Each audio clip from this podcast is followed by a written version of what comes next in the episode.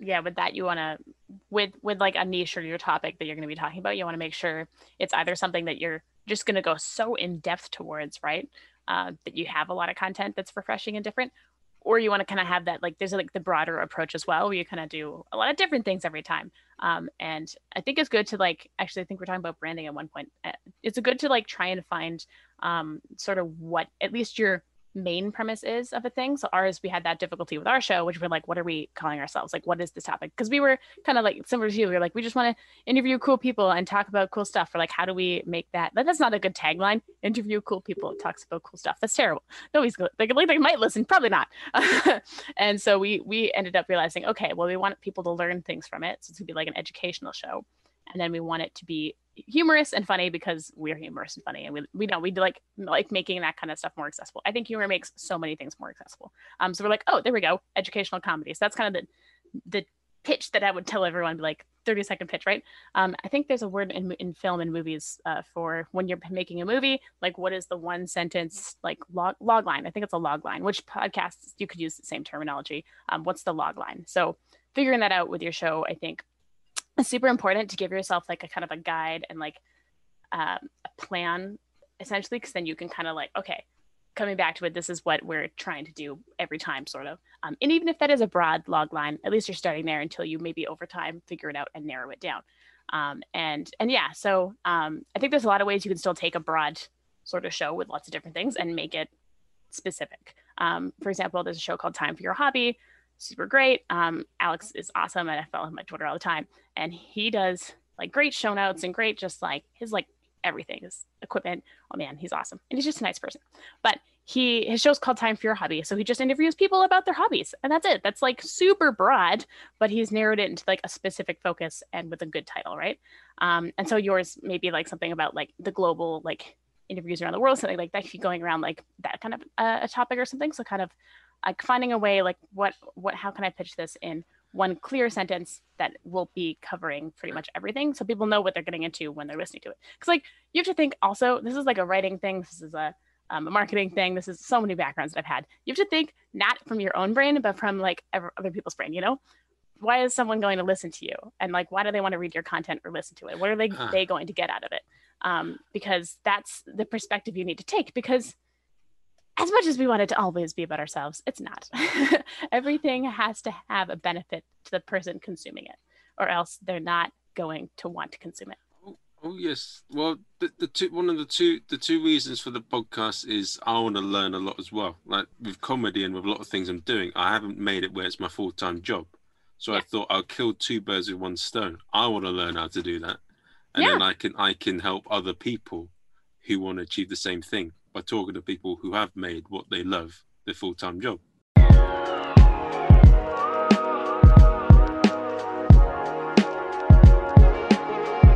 Hello, and welcome to the Marvin's World podcast, a podcast where we speak to tantalizing and scrumptious people who will make people like you and me make what we love a full time job. If you like the podcast, please leave a review on iTunes and share it with your friends. If you don't like it, you don't have to share it or tell anyone, or you can share it with the person you hate the most.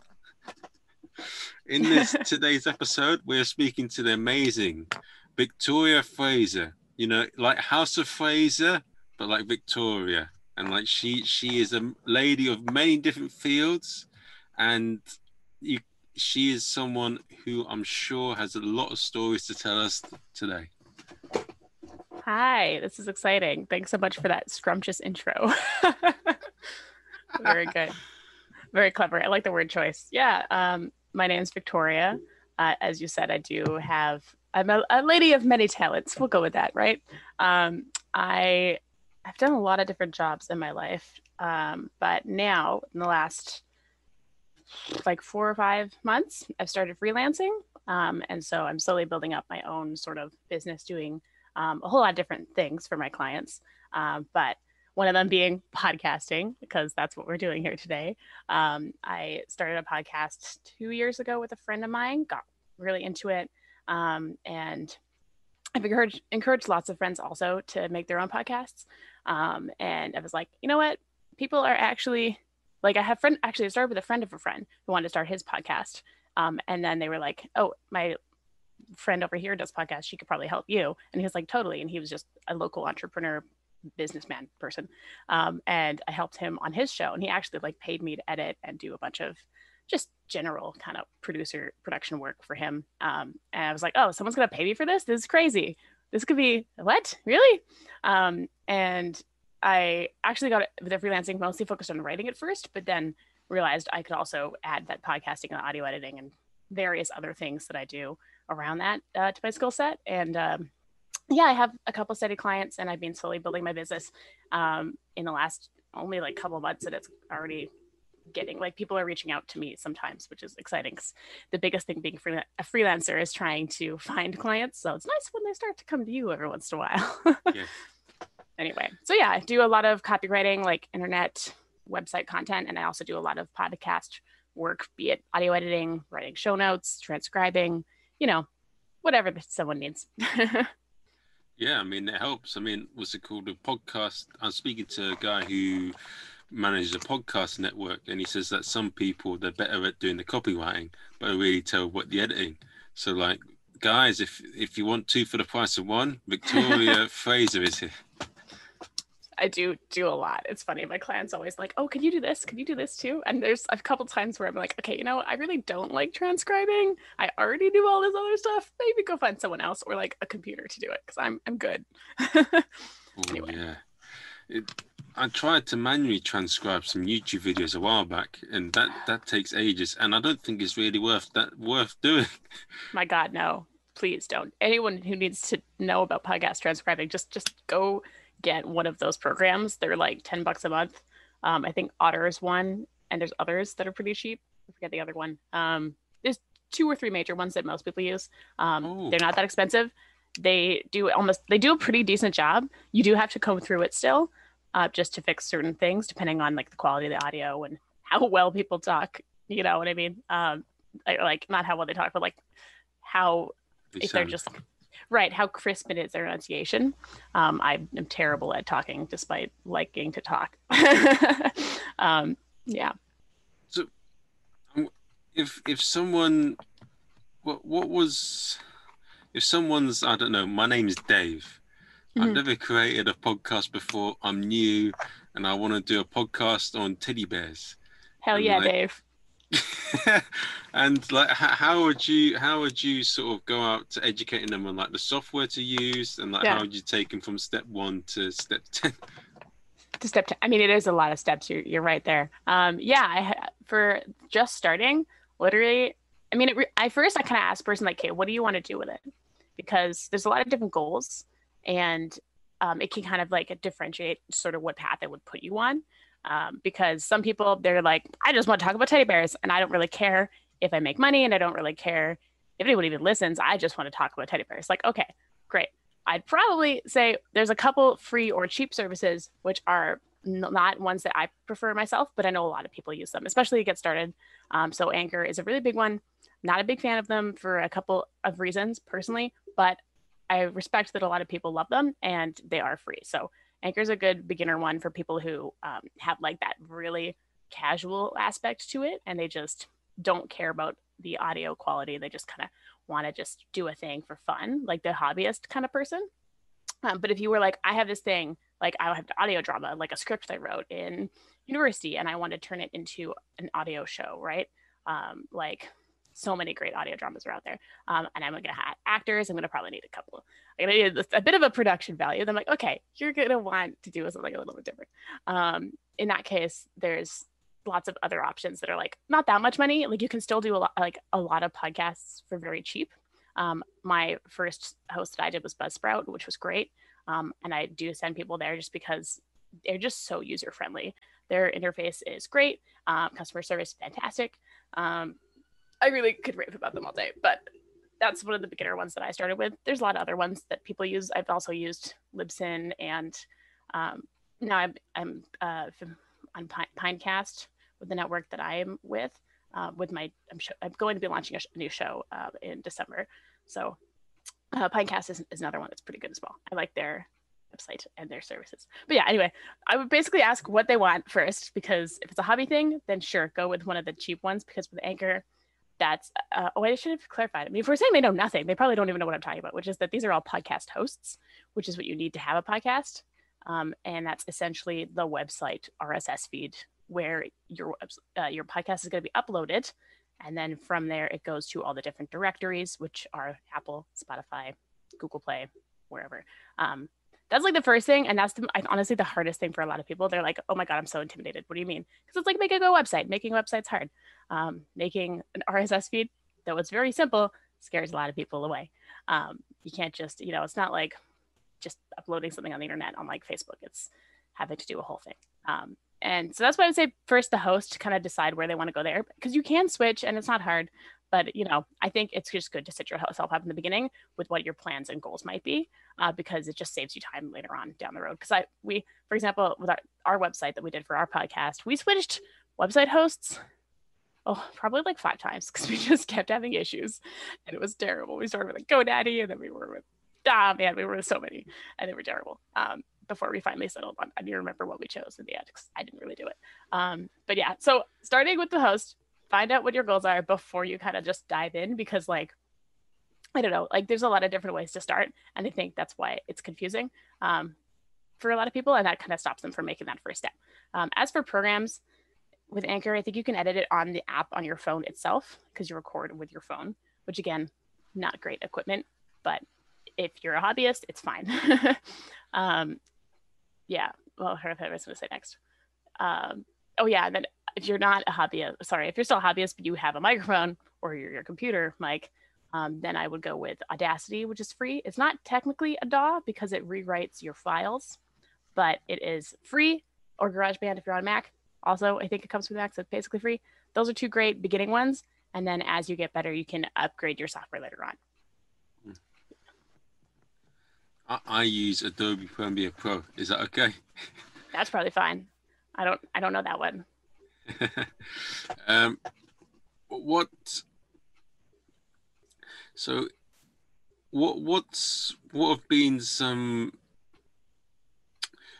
So, with you helping people, effectively, you sort of help people's brands. If effectively, you're brand producer. Yeah, yeah, kind of. I I help in whatever capacity that they're sort of looking for. So, if someone's just starting, then I will set up the podcast host and I will do the audio editing. Um, I tend to also do the descriptions, but it kind of depends on the person. Like sometimes they want to do it themselves and they don't like the show notes. I mean, um, but sometimes they don't. So it depends on the person.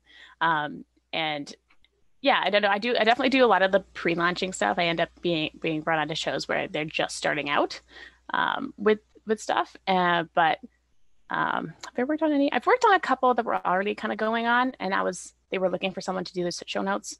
Like they already did the audio editing and everything themselves. Um, so I just did the writing But but yeah, um, yeah, it kind of depends on what people need because I've also done just like the audiograms for people, if you know, like the little video things. Um, those are fun. And with the podcast that I first ran and like did, I, we did everything. Like we did booking people. Um, like a lot happens with the podcast, like more than people realize. Like booking people, managing the social media, um, editing. I was the editor. She's now obviously taking on every, on everything, which is great. I'm so proud of her. Uh, she's come so far. but yeah, um, yeah, yeah. I forget the question now. How? So no, it's fine. It's cool. You, it's what? What? How long did it take for you to go on the journey of like growing your podcast to where it's at now? Um, so our podcast we started two years ago, and like not quite, just under two years.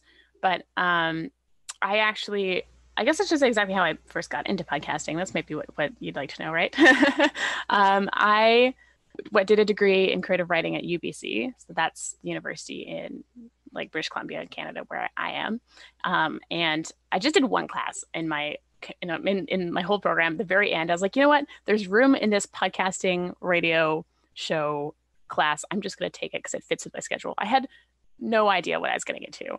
Um, and I didn't even, I had never even listened to a podcast really. I like thought I would hate them because I hated, um, what's it called? Like uh, my ex at the time, well, ex now, partner at the time, he loves sports radio and I hate sports radio so much. I don't know why people listen to it, but I, yeah. So I thought, okay, people talking, that sounds horrible. No, thank you. So I literally had never listened to a podcast. I signed up this podcasting, like writing class uh, and like a little bit of production. And I had to like listen to a show and he's like, all right, guys, like you all like podcasts, right? Thanks for signing up my class. What's your favorite show? And I'm like, uh, and I knew one. I knew about one podcast that was super random that like a friend of a friend had made. And I listened to it and it was really weird. Um, great show. It's very strange, but he's like a weird poet person. So that's why it's a weird show. Um, and I had listened to that before the class and I didn't really get it either because it was also just a very strange podcast to listen to for like my first one. So like I go to the class, I'm like, it's interesting show. Like I kind of like bullshit my way like ex- trying to explain it because I also just don't really know what podcasts are. And the professor was like, "Can you explain that?" And I was like, "Uh, I don't even remember. I used some word that was kind of vague, I guess, and I could not really explain it because I was like, listen, it's just weird. Um, but but yeah, so at, at, at, in that class and after that class, I have now listened to many podcasts. Um, like he got us started started on Serial, which is a great. It's like one of the first podcasts to go viral. It's like a um, journalism kind of one about true crime. Um, and I got really into spirits, which is one about like myths and legends. And I kind of discovered the different types and topics that I love. So I really like history podcasts or like science podcasts, because um, like a lot of them can go very in depth. Anyway, that's how I got into podcasts. Um, was by accident, essentially, university in my creative writing degree. Um, decided to make one like half a year after that class finally like i had made some of the class but i made like a consistent one uh, with a friend who, again, I kind of bumped into her on the street for the first time in like years. Um, we went for coffee, realized we both love listening to podcasts, um, and then wanted to start our own. So it was not like a direct thing right away. It was definitely kind of a accidental stumbling um, in, into it. I forget. Yeah. Okay. That's what I'm saying. Was there another question there? I just got might have got sidetracked. I do that. I'm sorry. so with it, we spoke about your journey into podcasting, but what what's but how did it grow? How did it? Oh, how did I grow to... it? Okay, right.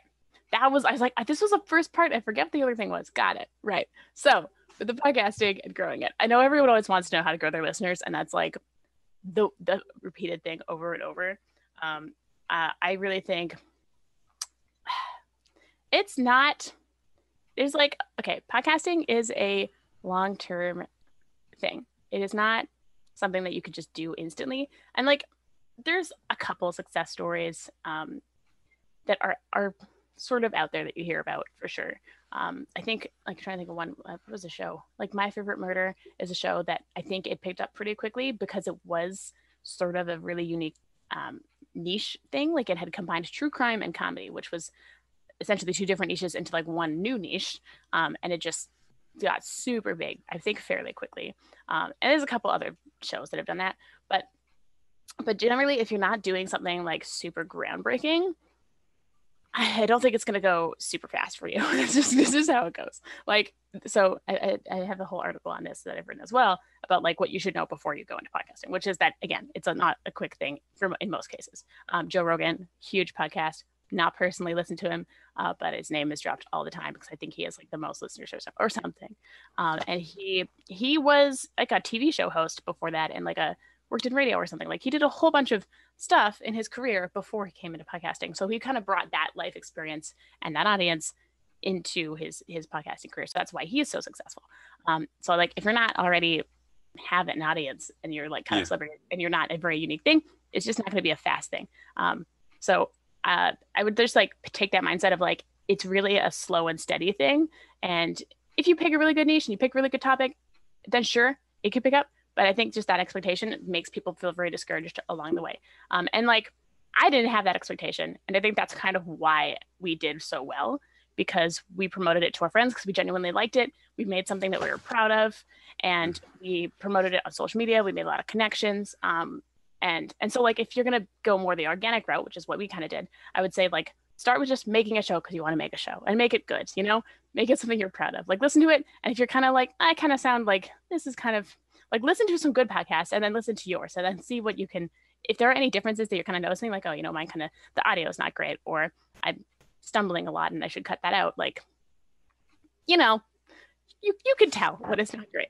So kind of trust your instincts there and making it good right um, and organically growing it through so many different channels. There are so many like groups of people out there who just love to share with each other. And I found lots of podcasts through networking online on social media. Um, and that was, I think, what one of the other ways that we did it. Um, we also had a show where we interviewed people. So our guests would promote the show to their group of friends and their network. So I think if you have a show that brings on people other than your own personal like bubble, then you're also going to get more exposure there, right? So I think organically, just like taking it slowly and just doing what you can to just share it to people and making something you're proud of is the best way to kind of keep growing. And you never know. One year you can you can end up actually getting. I think in, in the first year we did get like uh with less than the first. It was like only like six months or something. We hit two thousand downloads, which I was like shocked. I was like, holy shit, people are actually listening to this.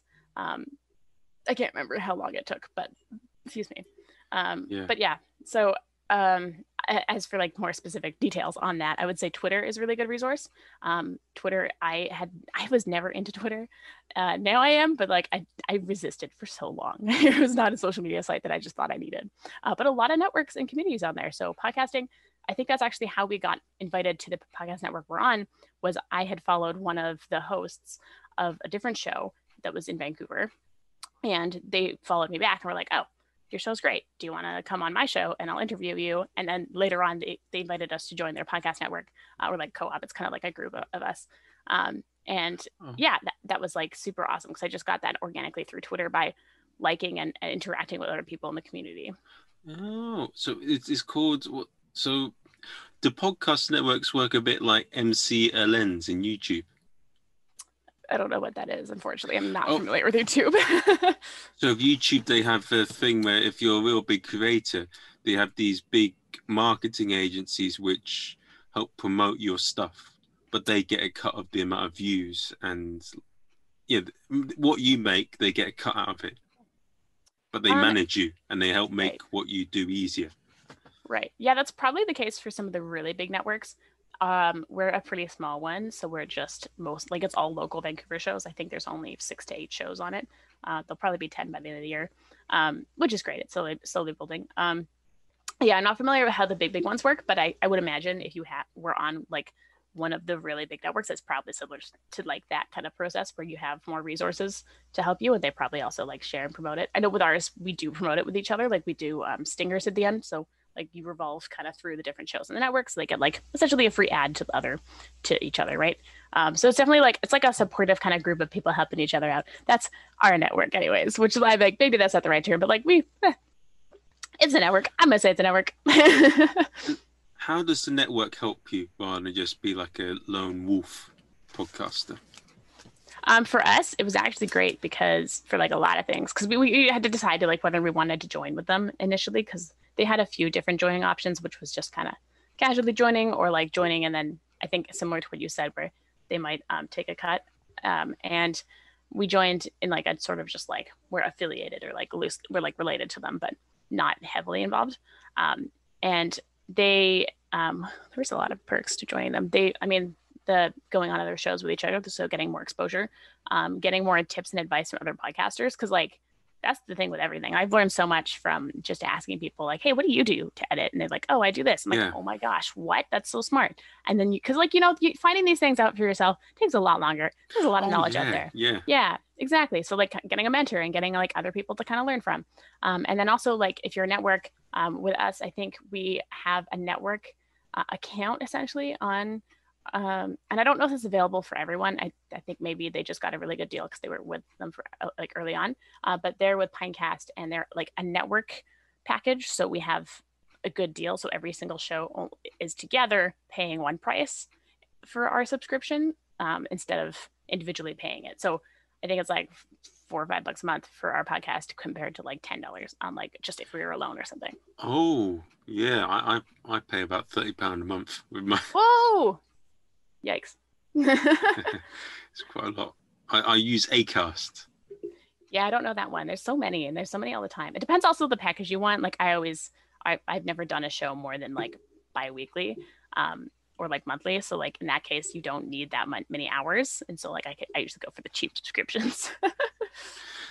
I, so one of the things is I, I used to do it at the start of lockdown. I'd do an episode every week, mm-hmm. but now I'm starting up it to twice a week. Oh boy, that's nice. and then I'm gonna get set up on YouTube where I do like a couple clips, and then I do the podcast as well. But Yeah. uh, I used to I used to do the video versions of it as well, but that took too much effort. So No, I I'm just sure. I'm I'm just doing the image and the sound with it because that that's just too much work. I don't have an editor, so it's just gonna take too long. Yeah, video editing and all that, I'm like loosely aware of. I have had people be like, "Hey, can you do videos as well?" And I'm like, "Ah, "Please, I only have so many skills." Um, and so I actually, at one point, probably will inevitably have to learn that just just for myself and for knowledge, and if like at least at like a low level of, of it. Um, but yeah, there's like a lot when you start taking on like a lot of that, and like it can add, add up the amount of time, like the editing, the recording, the trying to get people on, and then you want to promote it on social media and in, in Facebook groups or on like a Discord server because again there's so many different communities that you can try and, and join. Um, um, yeah no it's it takes a lot of time and like actually making the content people don't realize all the work that goes into it and you can you can make it less work uh, for yourself if you like know the right tricks um, or if you just have um, setups that are you know you're more casual about it you're not going to go in and edit aggressively um, like i do sometimes but um, but yeah it, it kind of depends um, i think uh, one way to at least reduce that uh, one thing that I see a lot of beginners do um, uh, is they just don't record with a good audio, good enough audio quality. And so I really encourage people, I'm like, get a microphone or like set yourself up in a room that you're not too echoey and all that stuff. Cause like everyone thinks you can fix it in the post production, like after it's recorded, but you really can't. There's a lot of things you cannot fix. Um, you could try, but it would just be, you would go crazy trying to fix like bad audio. Um, so I always just try and, and tell people like save yourself editing time by recording a good piece of audio the first time. How am I doing so far? I, Lovely. I I use I use the Yeti Blackout. Is that a good fit? Yeah, I've heard good things from the Yetis. I like. I have a Samson Q2U, which I normally record with. This is something else. I actually don't know what this is. I got it and I liked it because it was red, um, but it sounds okay. Yeah, I, I I had a weird thing with the Yeti Blackout. There was it was actually working okay. There was like a technical issue with the Mac, which I sorted out. And I Oh. asked them for some help. They gave me some suggestions. It didn't work, and then they sent me another free one. Oh, But actually, there was not actually wasn't actually a problem with it. It's just that they didn't give me good advice, and I had to fix it myself. So I've got two of them now. I've got a silver one here. I thought I would take the new one because I like the color silver. perfect. Honestly, I love when that happens. When you're like, um, this is not working, and they just send you another one. You're like, okay. And then you're like, wait, th- this was just me. I was the problem. Like, yeah, I've done customer service jobs. So, like, all the time, people are like, it's not working. There's something wrong. And then it ends up being something so obvious. But then you end up sending them another one, anyways, just because they're so mad at you. Um, and then they call back and they're like, yeah, you were right. I figured it out. Sorry. Now I have two. And I'm like, keep it. We don't care.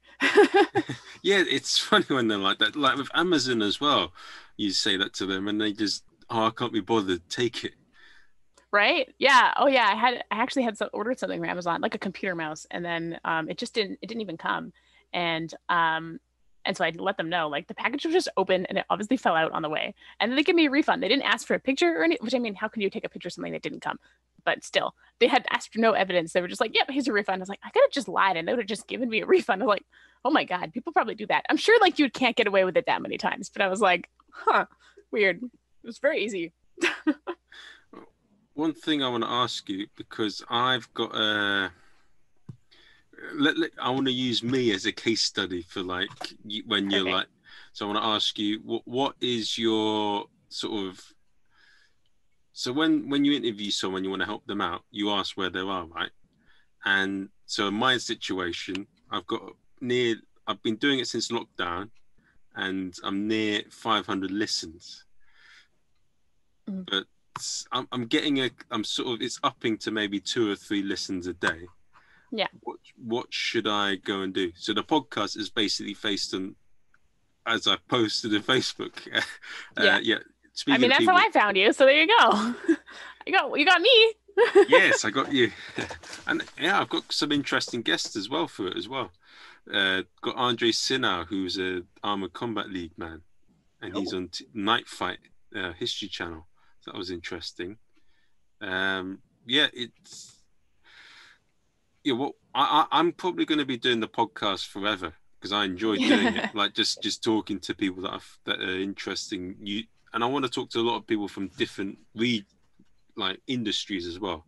Mhm. Because I find if I talk to too many people from a certain industry, I'm going to rehash a lot of the same things. And then when I'm talking them, I get a bit bored, and I think Mhm. it'll come across. Oh yeah that's definitely definitely important. I think um yeah with that you want to with with like a niche or your topic that you're going to be talking about you want to make sure it's either something that you're just going to go so in depth towards right? Uh, that you have a lot of content that's refreshing and different or you want to kind of have that like there's like the broader approach as well where you kind of do a lot of different things every time. Um, and i think it's good to like actually i think we're talking about branding at one point. Uh, it's good to like try and find um, sort of what at least your main premise is of a thing. So ours, we had that difficulty with our show, which we're like, what are we calling ourselves? Like, what is this topic? Because we were kind of like similar to you. We were like, we just want to interview cool people and talk about cool stuff. Or like, how do we make that? That- That's not a good tagline. Interview cool people, talks about cool stuff. That's terrible. Nobody's. They, they might listen, probably not. and so we we ended up realizing, okay, well, we want people to learn things from it. So it's gonna be like an educational show. And then we want it to be humorous and funny because we're humorous and funny and we, we know we like like making that kind of stuff more accessible. I think humor makes so many things more accessible. Um so we're like oh there we go. Educational comedy. So that's kind of the the pitch that i would tell everyone like 30 second pitch right? Um i think there's a word in, in film and movies uh, for when you're making a movie like what is the one sentence like log, log line? I think it's a log line which podcasts you could use the same terminology. Um what's the log line? So figuring that out with your show i think it's super important to give yourself like a kind of a guide and like um, a plan essentially because then you can kind of like okay coming back to it this is what we're trying to do every time sort of. Um, and even if that is a broad log line at least you're starting there until you maybe over time figure it out and narrow it down.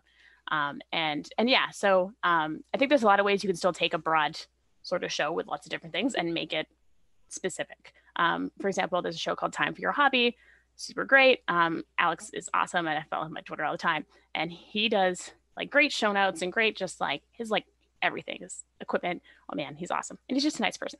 But he his show's called time for your hobby so he just interviews people about their hobbies and that's it. That's like super broad but he's narrowed it into like a specific focus and with a good title right?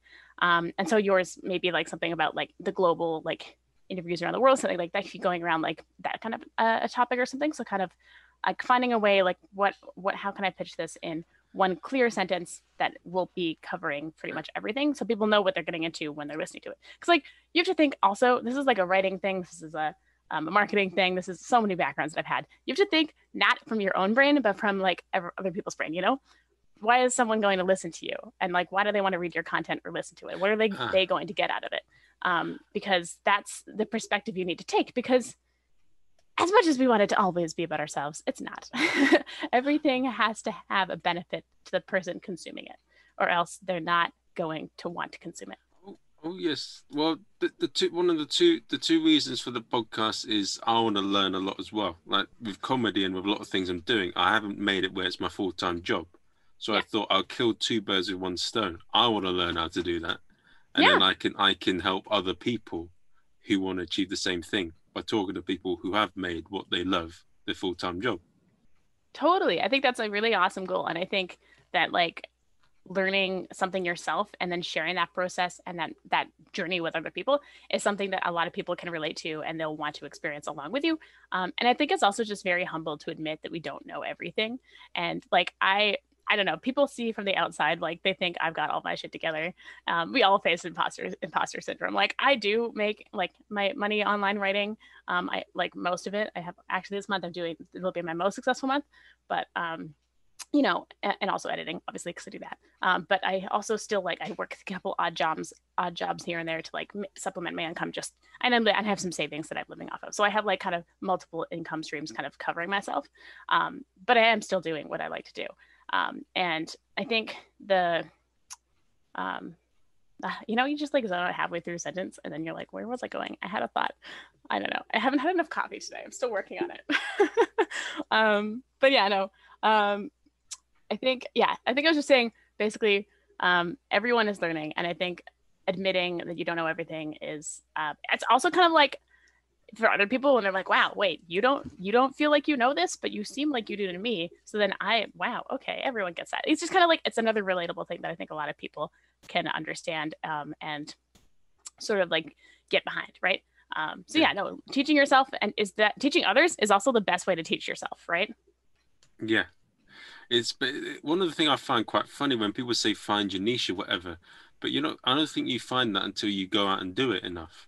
And also, like you should listen to your like, listen to your audience or whatever. I haven't really got an audience yet, so I don't know what what to do yet. You can't say, but like, I'm I'm just enjoying doing it at the moment, having a bit of fun and whoever comes on a podcast, I'll try and promote them as much as I can. Mm-hmm. And yeah, I just want to learn, and whoever wants to listen wants to learn. That's it at the moment. There you go, and that's like that's how it starts. I think a lot of people, the biggest thing for any sort of creative endeavor like this is is just get started, and even if you're doing a shitty job in the beginning, you're still doing it. You're still further ahead than you were yesterday. Once you're actually starting, you're you're starting it, and like you're not going to be great at anything. You have to just fucking just do it. You know what I mean? I don't know. Like I think people are so afraid of being shitty at things that stops them from getting going. Like I'm I'm also guilty of this. Like I love to do way too much research before I do something and like feel prepared. Um, and honestly, like getting into the freelancing, I was not prepared at first and I only did it because well, not only did it, I did it because I had a roommate who was like, "Yo, you write, you write really well. Just go write on the internet. You'll make money." And I was like, mm, "I don't think that's a real thing." She's like, "No, it is," and then it was. Um, but yeah. yeah. So one one thing that I'm gonna look at, yeah, it's it's yeah, it's quite a funny thing with a lot of things that are going on at the moment. Like the advice that you get on a lot of forums for like social media, all these things, is they say a lot of bland things. I mean, they are correct, but it's sometimes the advice you get online, they try and paint it as the be all and end all of getting you to where you want to go, when it should be just like just they should specify these are general tips and ideas oh, yeah. that you should try, not that it's going to change like guaranteed. But then again, they want people to, to read it and to look at it, so they feed yeah. bullshit.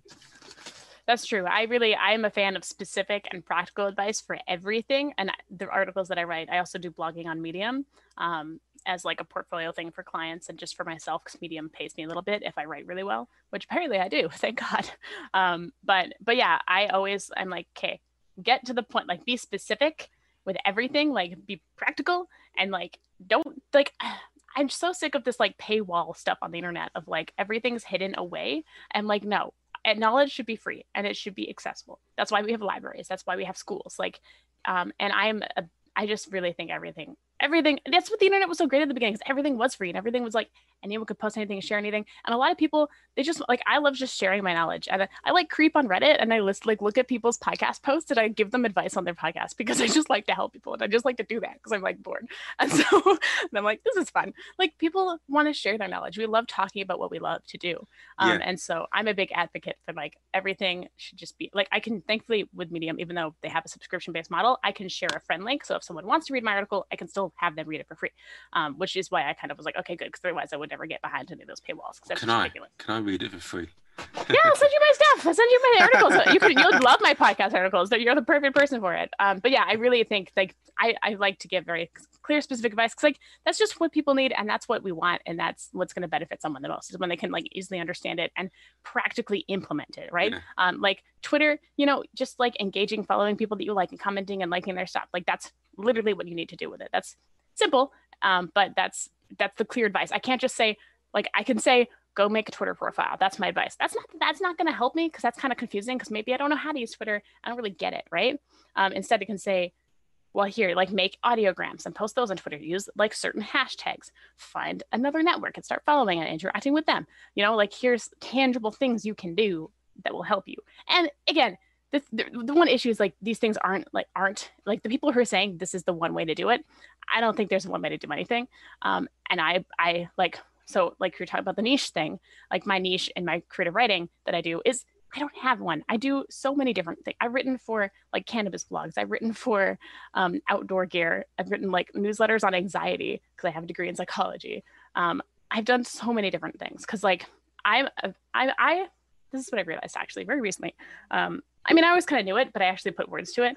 Um, was that I really like to do everything. You know, what? the jack of all cra- trades thing. There's actually more to that saying, which is not a jack of all trades is master of none. The full saying goes, jack of all trades, master, master of none is better than the master of one, because it's better to do a lot of things crappily than one thing stupidly well. There are some exceptions, but overall, I would say that is how I approach things. Like I, I love to just do things and learn new stuff. Um, and it has, it, if, if, if it, even if that thing that I'm doing for a little bit doesn't help me now, it might help me later on. So I did graphic design in high school for my yearbook, and I didn't pursue that as a career, but it gave me the ability to make um, dumb little social media posts and Instagram captions for clients and for myself. So those skills can can always come up later and be helpful for you, even if they don't seem like they're useful now. Yeah. Yeah. One, one, th- I, th- I think it's unique skills. Yeah, I think that it's. What do you see with podcasts going at the moment? Because it's getting more and more competitive, especially with lockdown and everything going on at the moment. Yeah. How do you see podcasts shaping out in the future? Because it is getting more and more competitive, and it's going to get harder and harder. Yeah, that is a great question. Um, I still think that there is so much room uh, in podcasting because uh, radio, uh, in general, actually, is a very different medium from, um, like, you know, we all thought radio would just die with the internet and computers and TV, right? But it didn't. Uh, why is that? And actually, it's probably people are listening to more radio than ever. Um, and that's because you can do something while listening, you know? um, if I'm listening to a podcast, I can do my laundry, or I'm on the bus, or I'm um, painting. I like to do it when I'm making art, um, and just actually with friends. We'll even just like I have a couple friends who are also diehard podcast listeners, and we'll just like eat dinner and hang out while listening to a podcast. Um, I don't know, it's kind of nice, and it doesn't hurt my eyes, so it's a great thing when I'm going to bed. I don't have to like have a blue light screen in front of me. I can just listen to something instead. So it's like another way to get your content, um, and it gives your eyes like a break. Um, so I think that there is still a lot of room there, and there's still it's still a medium that will be used for by us forever. I don't think podcast and radio are ever going to go away. Um, and really, radio has just transitioned into podcasting, uh, which makes sense. That's how you know movies and television transi- transition eh, transitioned into streaming and like Netflix. Um, that's just kind of it's just we just readapted our need into a new technology. Um, and and so I think there's still a lot of growth there. Um, talking about like the numbers, I not re- recently being like in the last year or so i remember hearing uh, i think apple officially said there was like a million podcast podcasts on their platform. Um, and a million podcasts sounds like a lot but then when you actually look at how many youtube channels are there's like a, way more youtube channels than that. I can't even remember Yeah. like 800, 800 million a billion i don't know. There's like a probably not a billion but it's like a ton of youtube channels and podcast isn't anywhere near that yet. And even youtube still has room for growth and there's still topics and niches that aren't on there. Um, like um, I used to work in a customer service shop selling faucets and door hardware, and people would call us being like, "How do I fix my faucet? Like, how do I do this?" And I had to basically be like, "I'm going to guide you over the phone instead of through a video because." Unfortunately, they were silly and they did not have videos. But um, but like easily that that company could have made a YouTube channel with those videos for people and they would have loved it. So like there's tons of of of opportunity still. I think it's just you need to be creative and just find it. And like like what are you looking for that you can't find on the internet? You can't find it, then make it. Um, Love. yeah. I mean, good luck. no, uh, it's there. It's out there. that sounds like a nursery story. there you go. no, But yeah. um, but you've covered a lot there, and I, I want to. One thing that I would like to tackle is so the just in the straight question, straightforward, simple sentences. What are your main professions that you make your living out from? So, it's helping podcasters, being a Mhm. podcaster, and Yeah. and and I hear you're a comic book artist as well. yeah, you probably stalked my website a little bit. Um, I have done so many things. Uh, I just have the, the art and the paging and the comics is another thing I, I studied in creative writing at UBC. Um, and I, I took that class also on a whim because I just like drawing. And then I was like, wow, comics are great. And I love graphic novels. There's so many great artists that I follow um, that just make me laugh. Um, webtoons, webcomics. I'd love to do like a little slice of life diary comic, but I haven't. That's one of many like plans and dreams that I have. I know there's so many of them. That's also competitive. I'm like, yeah, whatever. Um, so yeah, I I don't make money on that really. I have sold my zines and small things at local festivals, but I haven't like turned that into a career so much. That one's much more of a hobby. Um, but yeah, uh, my income, you're curious. I, read so much with like entrepreneurs and business people now, and it's like, you know, multiple income streams. And like, it's kind of true. so I, I make um, a little bit of money blogging on Medium, which is a platform where anyone can sign up um, to join. I think you can write and join for free, but I pay five bucks a month for it because I think it's worth it. And it's a really great uh, platform with so many great writers. If you sign up and write on it and send it to me, I will happily read your stuff, but not you, but anyone listening. Just, it's great. I love Medium. Um, they pay you based on like people on the platform reading your stuff and liking and clapping for it. Um, so if you write well and you like build up, again, networking communities, um, then you can sort of get a following on that. Um, so yeah, Medium, I make money blogging, freelancing. I started out on Upwork and I got uh, a, cute, a couple podcast editing and writing clients like that I work with uh, on there. Like I've got done a couple one-off gigs, but I also just have like a steady, you know, this many hours a week I do certain things for them or every once in a while they just like send me an email like, hey, can you write this by this time? I'm like, no problem.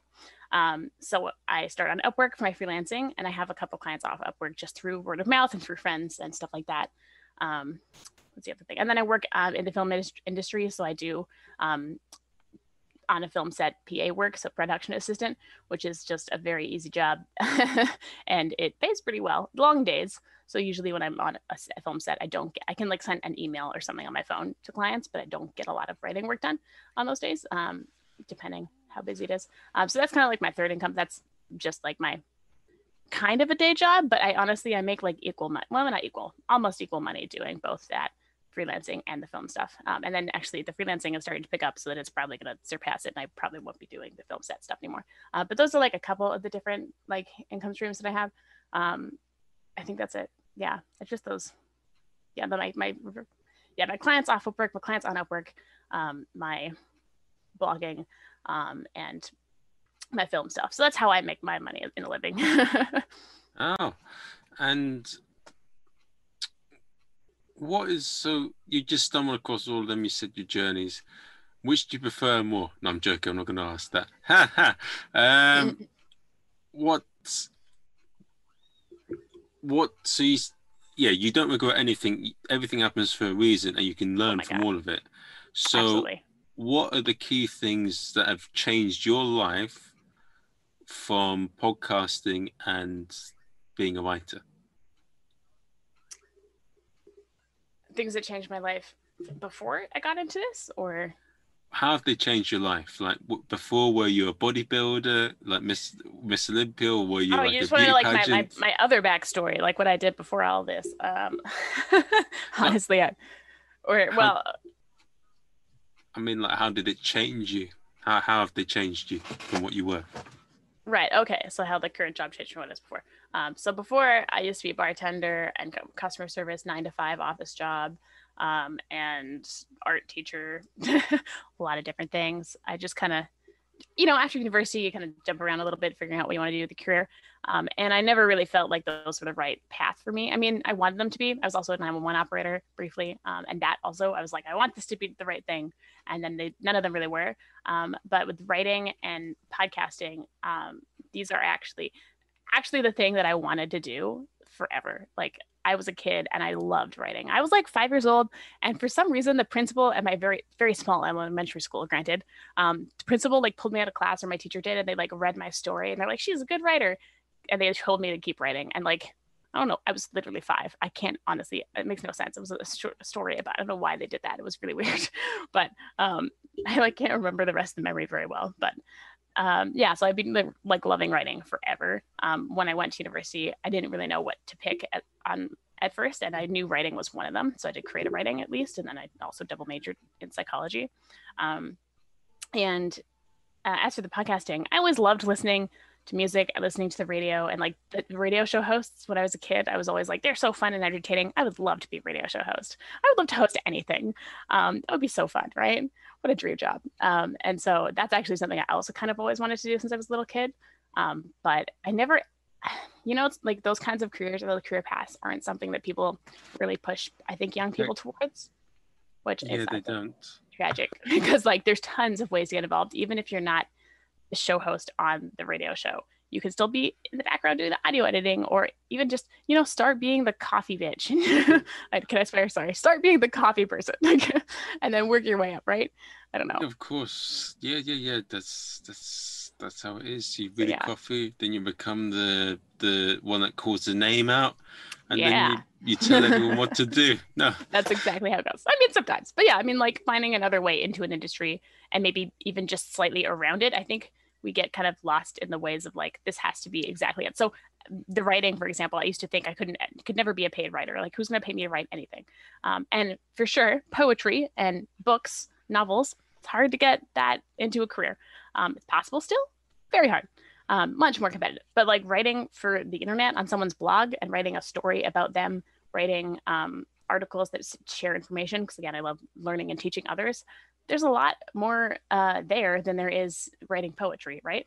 Um, and so I think even if you can't do it the way you want to do it, you can find another way to sort of do it, you know, like a periphery kind of career in a thing that you still love to do. So like I still love writing, even if it's writing, um, you know, a really boring how to thing or uh, I don't know. I, I can't even say that they're boring because I literally just love writing, but I find everything entertaining.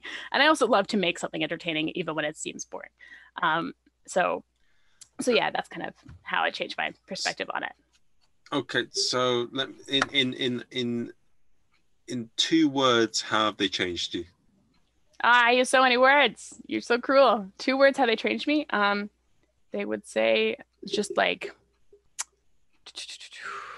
I mean, like perspective, um, perspective setting, sort of, like and it's so, by perspective. so they made you,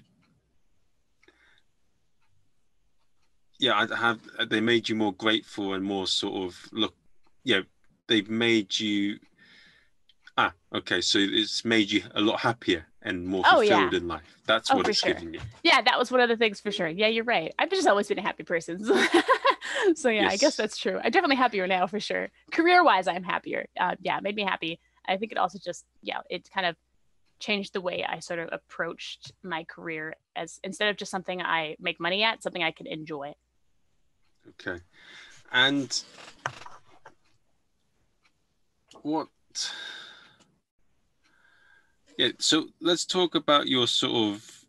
I'm sounding like I'm doing a life story here if I'm going to ask you this question, but it, okay. I, I, I want to ask you this question, and I want you to do like a very short summary, as if yeah. it's like a synopsis paragraph of a certain point. Okay. What? I'm sounding like a lawyer. no. I, how how has your childhood shaped you into who you are? Mm. Going a little Freudian. All right. um, my childhood,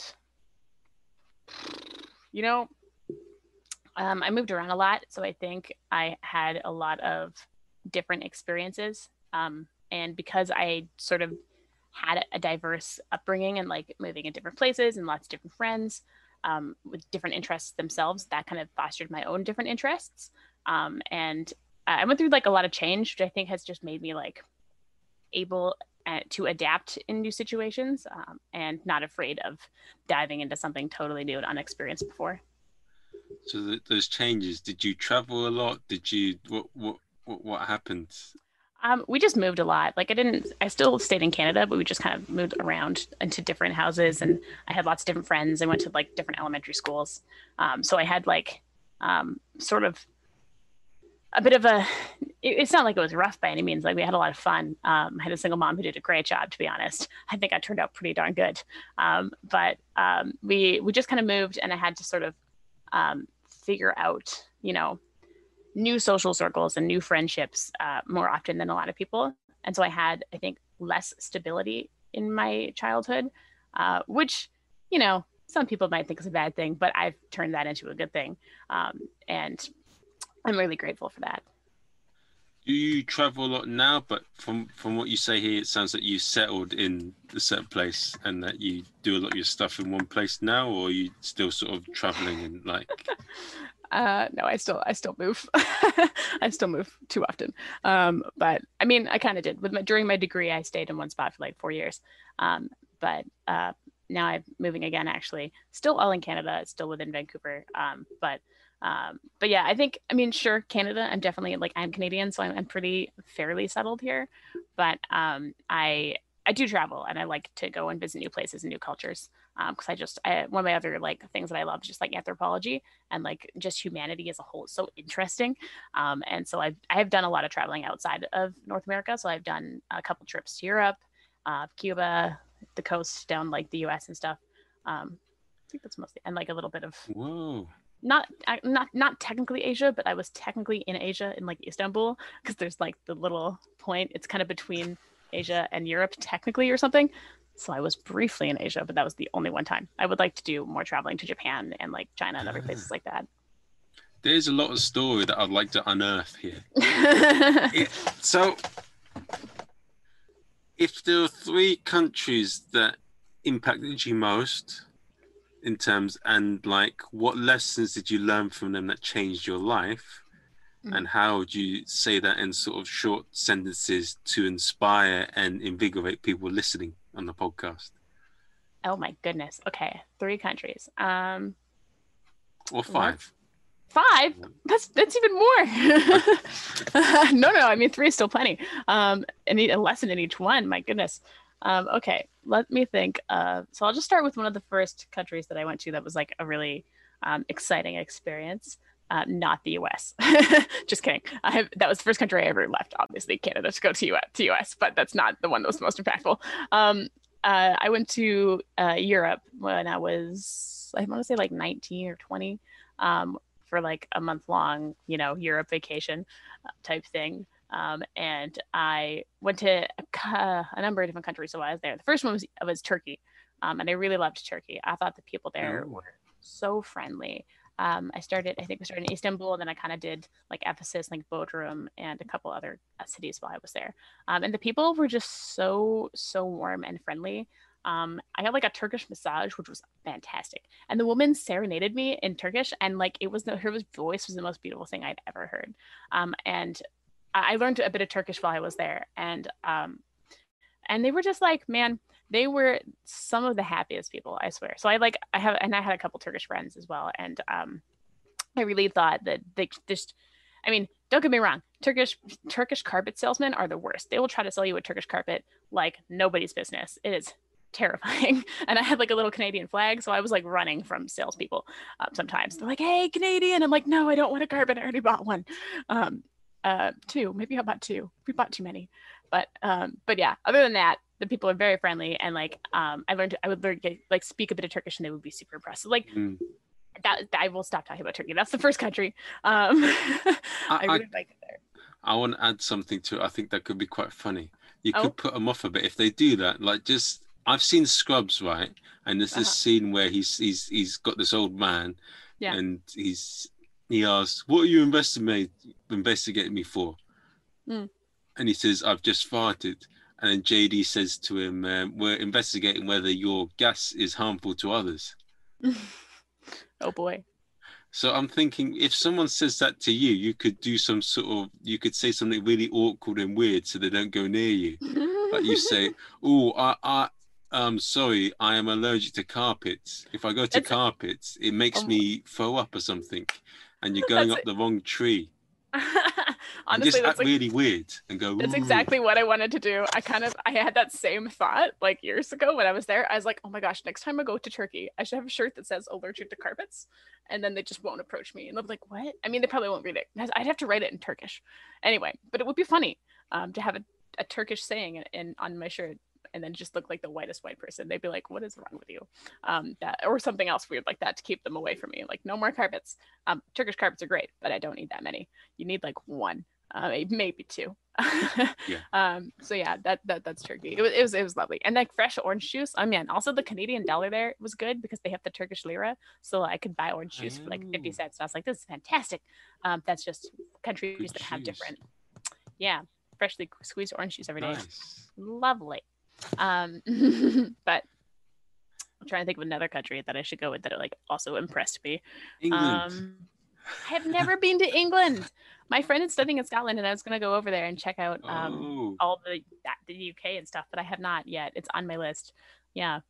No, I'm sorry. I can't. Your country I have not been to. I have meant to a couple times, but just has not happened. I was supposed to be going to Scotland like next year or like in the coming like sometime around now because my friend's studying there, and then COVID, unfortunately. Um. Okay, let me pick another one. Um, I'm gonna go with uh, what's the country that I could pick that is good. I'm trying to remember the ones that I've been to before. What are the last time I was in? Um, okay, I got it. so I also went to a friend's wedding in Germany because she is German and lives there. Um, and uh, she lived in Bonn, and that's where the wedding was. But I did a whole trip to other countries as well while I was there. Uh, obviously, because I'm flying to Europe, I'm going to go to more than just one country. They're all close enough. Um, I did a little road trip, and um, I actually had gone to Amsterdam.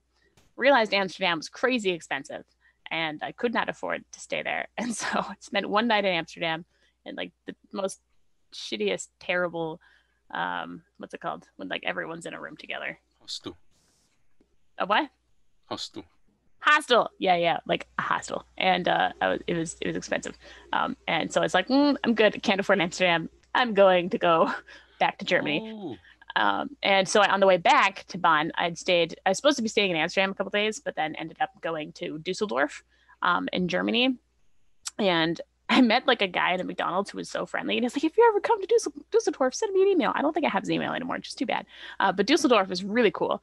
It was it's it's like a business hub apparently, so there was like a lot of different cultures. So it felt very similar to Canada because I remember seeing Oh. like a Korean restaurant and then like an Indian restaurant and also like an Italian restaurant and German food, oh. and that really surprised me because I was like, I don't know, I just like think of you know when you're elsewhere, you don't always like um yeah, some places I feel like in Europe can be very still oh. Uh, one kind of culture, and I thought Dusseldorf was cool because it had like a very diverse group of cultures there, um, which again I later found out why. Um, and yeah, Dusseldorf was super cheap. I stayed in this hotel, like a very small, like tiny apartment kind of thing. Uh, the woman was hilarious because we checked in. It was me and my friend, and um, I, I like to go to hot tubs and pools because they are warm and delightful. So I asked her, "Is there a pool that I could go to?" In Dusseldorf to like go like you'd be traveling, just want to go relax in a hot tub. And she was literally like disgusted. She was just like, a pool? You want to go to a pool? And she thought it was gross. And she's like, ugh, here's one, but why would you go there? And I was like, okay, strange. Um, did not go to the pool. But yeah, Germans don't like to swim. Um, anyway, that was funny. Other than that, Dusseldorf is really great. I think Germans are also like a very happy people and they kind of like prank you a little bit, which is kind of funny. Like oh. um, my my friend at the wedding, her husband would always he didn't get me, but he got other people. He would like order a beer for them, and he'd order himself like a giant like liter of beer, and then he'd get the other person like a flight, like four ounces, um, which was hilarious. I laughed every time. So yeah, like lots of um, kind of goofs there. I thought the German people were entertaining and just like so blunt and just so so different. Like it, it definitely, yeah, it was an interesting experience. It was kind of like not necessarily like less friendly, but definitely more like goofy and kind of like I mean, this is just my generic experience. Um, but but yeah, still like I overall find that people everywhere I go are still we're all people and we all have a lot more in common than we do have in different. But it's interesting to know like a tendency. Um, so I thought that the German Germany, specifically Dusseldorf, anyways, was a super fun city, and I met some very friendly people as well. Um, and and it definitely very blunt people, which made me laugh. I think we could all be a little more blunt. Mm.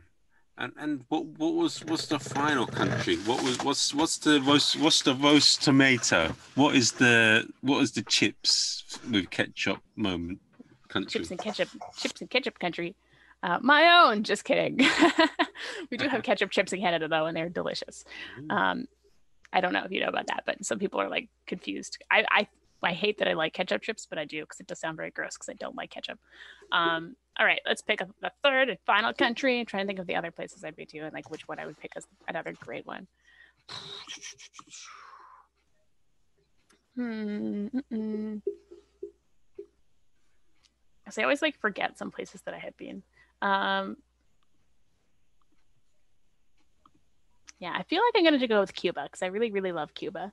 Um, Ooh. yeah, I've been a couple times, and um, one time was definitely less good than the other time because my hotel had bed bugs, which was horrifying. but I survived. yeah, it was real bad. Uh, and it was right actually, it was just before COVID happened. And I emailed WestJet and it was like, hey, this terrible experience happened because they have normally very good customer service. So I was expecting some sort of flight credit or something for the future or like even just a discount, like whatever. But then obviously they could not and they never responded, which is fair.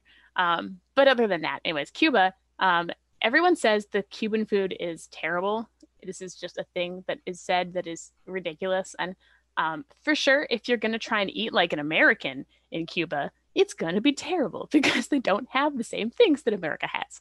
Um, and so, you know, we have lots of like canned meat and just things that are not fresh. Uh, if you eat like a Cuban, it's delicious. Uh, you know, have plantain chips and fresh fish. I had like the best crab of my life in Cuba. Um, it was fantastic. Um, so yeah, I, I really loved Cuba. I've gone, gone back a couple times just because I, I loved it uh, the first time I went. Um, I thought, I think similar again, like the people were just very friendly, and very helpful. Again, sometimes some try to scam you. That's just the nature of being a tourist, though. um, but I, I really valued that they have because it's you know very communist uh, as a country, and some people think that's a bad thing. Um, and I'm sure there's some issues, but um, they have because like education is free to university, they have um, all their like basic needs kind of met. People can kind of pursue things in a different way. So there's a lot of artists. Um, and art is like actually kind of a job that's kind of respected there. Um, so like I would meet artists and I'd be like asking them like, do you actually make money like selling your art? Like, is this like, cause like an artist here is like a starving artist, whereas like an artist there um, is a little bit more of like um, it's not quite the same i think um, stereotypes towards that as a career path which was interesting to me. And again they cannot go to university and it's all paid for. Um, everything is covered uh, with the government which is awesome. I really think free tuition in, in university should be like a basic human right um, and that we should all be able to afford uh, be able to afford that. Um, anyways but I digress. Uh, yeah cuba a very interesting country, very nice people, um, and a very different sort of outlook on certain careers that I sort of haven't seen in a lot of places, uh, which was very interesting. And yeah, I always buy so much art. Like I bought an original painting from this guy for way too cheap, um, and I think I gave him a little extra, but uh, I don't know where it is. It's somewhere, and um, it was really really cool. And yeah, again, really nice people, good food if you eat properly like the way you should, which is when you're on vacation, you should eat how the people eat in that country. Personally, that's just my philosophy. um, and then find what you like. There'll be something, you know. Um, okay. Yeah. So basically, what what what you liked about Cuba is you've seen the Scarface film, and you were like, you've seen Tony Montana. You went, okay, you want to play games, and that's what made you go to Cuba, and that's what made you like it. Absolutely. no, um, so that's you've had quite an experience there. And what have been some what what have been some stories within like a sentence or a couple sentences that have really amazed you during your time of like helping people with podcasting? Um, in a um, bad and good way. Bad and good way helping people um, I mean, yeah, in the bad way is that I get things that I can't do. People people think I'm so good at podcasting that they think I can fix the unfixable. I wish I could. but other that's that's the only negative on that front I could think of. Um, yeah, the good way of podcasting um, hasn't been helping people. Um, I just really like seeing people follow their passion and do something that they love and um, and like get really excited about it. Cause I think, I don't know, I get excited about things and I love sharing that. And I love when other people have something that they also want to share. And so it's really been like rewarding to help someone off their feet and like go nudge them and be like, hey, start this thing. And then watch them kind of slowly progress as they learn a lot more about it.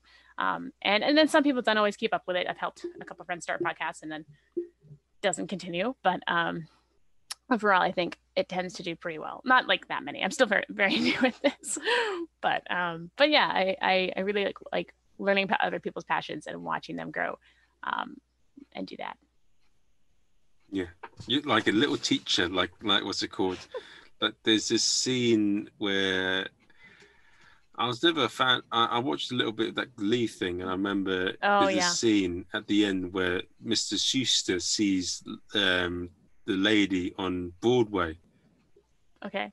and he's I like forget. a big happy teacher at the end because like he put all that work into helping her, and then she became famous. that's cute. Yeah, I get that. I could see that. I've, I've also, yeah, because I've done a lot of educational things with kids making art and also teaching kids English and reading and writing. Um, yeah, watching people progress and like improve and, you know, I don't know, you get like little good warm fuzzies inside where you're like, aw, I helped make that happen. It's great. Yeah. Well, I just wanna I wanna ask you two more questions before you go. sure. Uh, what advice would you give to younger self, and what is a quote you like to live the rest of your life by? Hmm, good questions. My younger self, um, I would just time travel back there and I would just prank her because I think she needs more of that. I wouldn't give myself any advice. I've done everything the way I've done it and I like how it turned out. So I don't think I would change anything. I would maybe just tell myself in like the dark moments of like, you know, I, really believe that a lot of um, life is um, uh, sort of, there's a card in uh, tarot card actually called the Wheel of Fortune. I think it's the Wheel of Fortune. Um, either way, whatever card it is. Um, that's basically kind of like everything's a cycle. And every time there's an up, it'll be followed by a down. And every time there's a down, it'll be followed by an up again. Like that's just everything is cyclical. Um, and you know, I, I I- think that sometimes it's easy to forget that and get stuck in that negative thinking at times. But yeah, I would. Um, I'm a, I've been a pretty resilient person overall, and I've gone through um, all those things all right. So I think I don't need to give myself any different advice because I think I made the decisions that I made, which got me here already. Um, and yeah, I always have issues with that question because I'm like, eh, I don't know. If I told myself something different, then it doesn't work. Time travel it undoes everything, and it's it's not the same, right? Yeah. Um, but you know the paradox of it. But anyways, um, a quote that I live by. This is a quote that I apply to everything. It comes from a poet. I think his name is Paul Valery. Valery. He's French. I honestly don't even know if I've read any of his poems, but I saw this quote when I was a teenager, and I really, really like it. Um, is is that a poem is never finished, only abandoned. And some people disagree with me on that, but I I think that all all of the art that I do is kind of in this like one version of it. Like um, I really love editing, so I love changing things. I write articles and I publish them, and I go back and like, "Hmm, I don't like this word choice, and I kind of like do subtle changes here and there. But yeah, with my poetry and um, things that I, I that I do, um, I I like to do it again, and I like to do it differently because I think that there's so many different ways you can expand on something, and so many different ways that something can exist. Um, and I don't think, I don't think anything is really ever complete.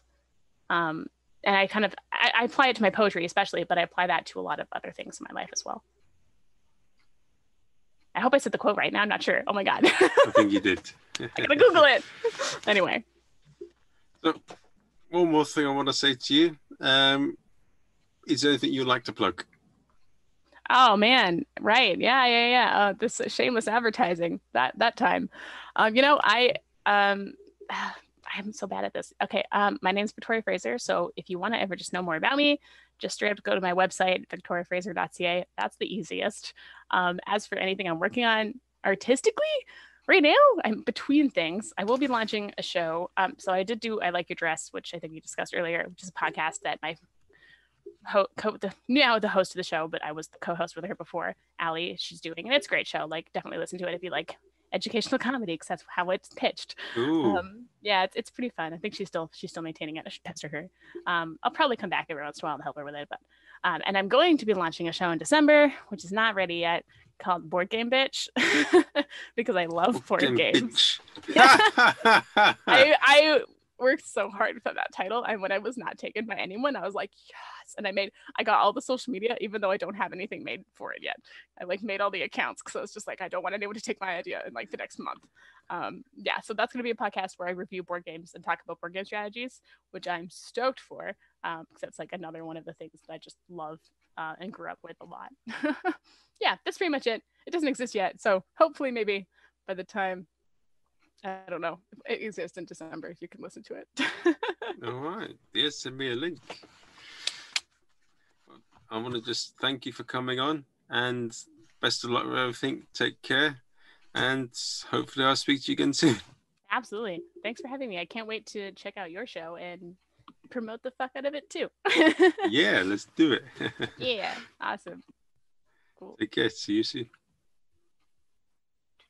I- I'll say it. I'll say in French. I'll say uh, à bientôt. À bientôt. Okay. oui, si tu veux. you can do that. That's been Victoria Fraser. Hope you find her enticing as the House of Fraser and as fashionable as the House of Fraser. I've enjoyed having her on.